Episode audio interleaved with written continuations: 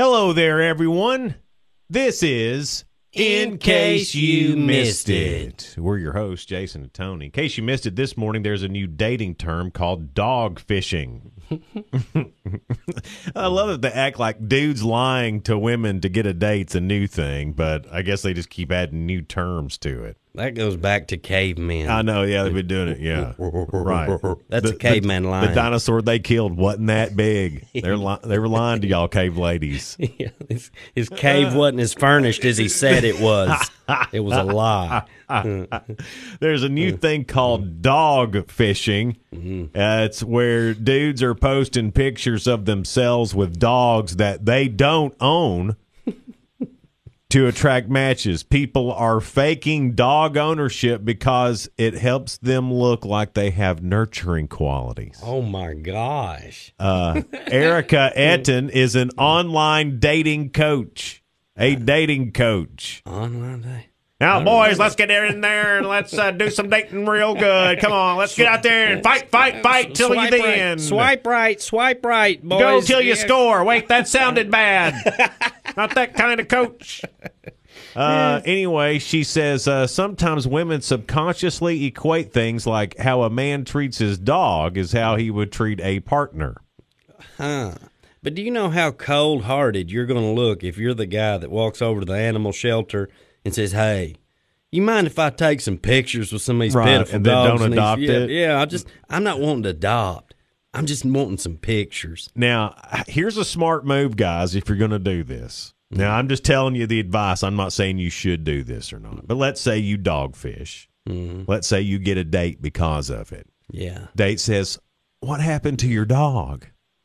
My dog just passed. Uh, then you're going to get a shoulder to cry on, too. You're a genius, Gump. Sorry.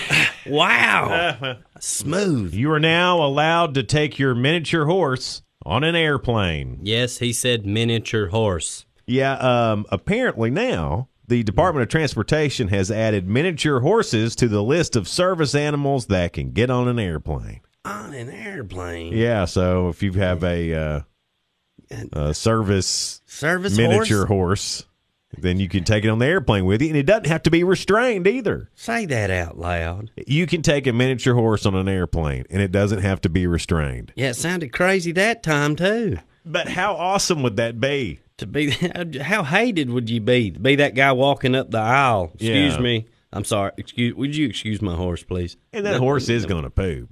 Oh, it's a horse. It's going to poop. and they poo lots. Yeah, well, I don't know. Miniature, that'd be little Hershey Kisses, probably. No, there, there's the the body of the horse still has a.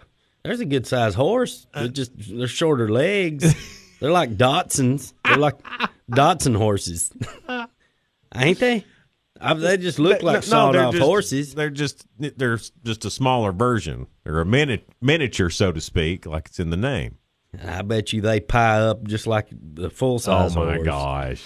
That I wouldn't want to get on the airplane with one. Nuh-uh. Now, if if you had a miniature horse, Tony, Mm. what would you name your miniature horse? Richard. Little, Richard. little little Richard. He'd be, be- he'd go, Little "Woo! Richard." Hey, get out of the way, it's me, little Richard. The FDA released today that we shouldn't be drinking bleach. Go figure. This just in from NBC News and the FDA. Okay, what? Now they say this Mm-hmm. drinking bleach will not cure cancer or autism. Oh, okay. So don't drink bleach, says the FDA. boy, ain't you glad they come out with that warning? Boy, I'm so glad that they're there to let us all know not to drink bleach. Because, I mean, I was going to go home and pour me a cold glass of Clorox and just relax. Hey, look there, the FDA stepped in and saved you, Jason. Thank you, FDA. I, I have a few more warnings. Okay. Uh, this in also, don't shut face in George Foreman grill.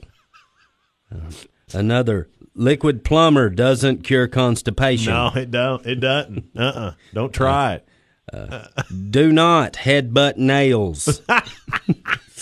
Says the FDA. Yeah, they they recommend a hammer still. Uh, one more. Uh-huh. Uh, do not make poot sounds on a grizzly bear's belly. they, don't like that. There you go. There's all your warnings for today. Tony had some easy ways for you to cool down today. Hope these help. Easy way number one wear a pair of loose leg jeans, then hang your leg out the car window towards oncoming traffic. This is called a trouser tunnel. The wind of driving plus the wind of passing cars will create a nice wind tunnel through your pants. Easy idea number two. Wear a pair of your wife's pantyhose over your pants. Then fill the pantyhose with ice. After that, put on insulated jogging pants over the pantyhose. Now, you're practically a koozie from the waist down. Easy idea number three. Get your ex wife's toothbrush, then clean some rest area commodes with it, then put it back. That's about as cold as it gets right there. Here's a brand new word of the day. And now, to expand your vocabulary, Jason and Tony present Tony's Word of the Day. A charf. A charf is when a person sneezes and barfs at the same time. A charf. That's Tony's Word of the Day. This is the best country lyric never written. It's in the key of something. And now, Jason and Tony present the best country music lyrics that were never written. My roommate says I'm schizophrenic, but I don't have a roommate. Wait a minute. That was the best country music lyrics never written from Jason and Tony. And we'll leave you with today's Real good. This is a story here, just a great reminder of how much teachers care.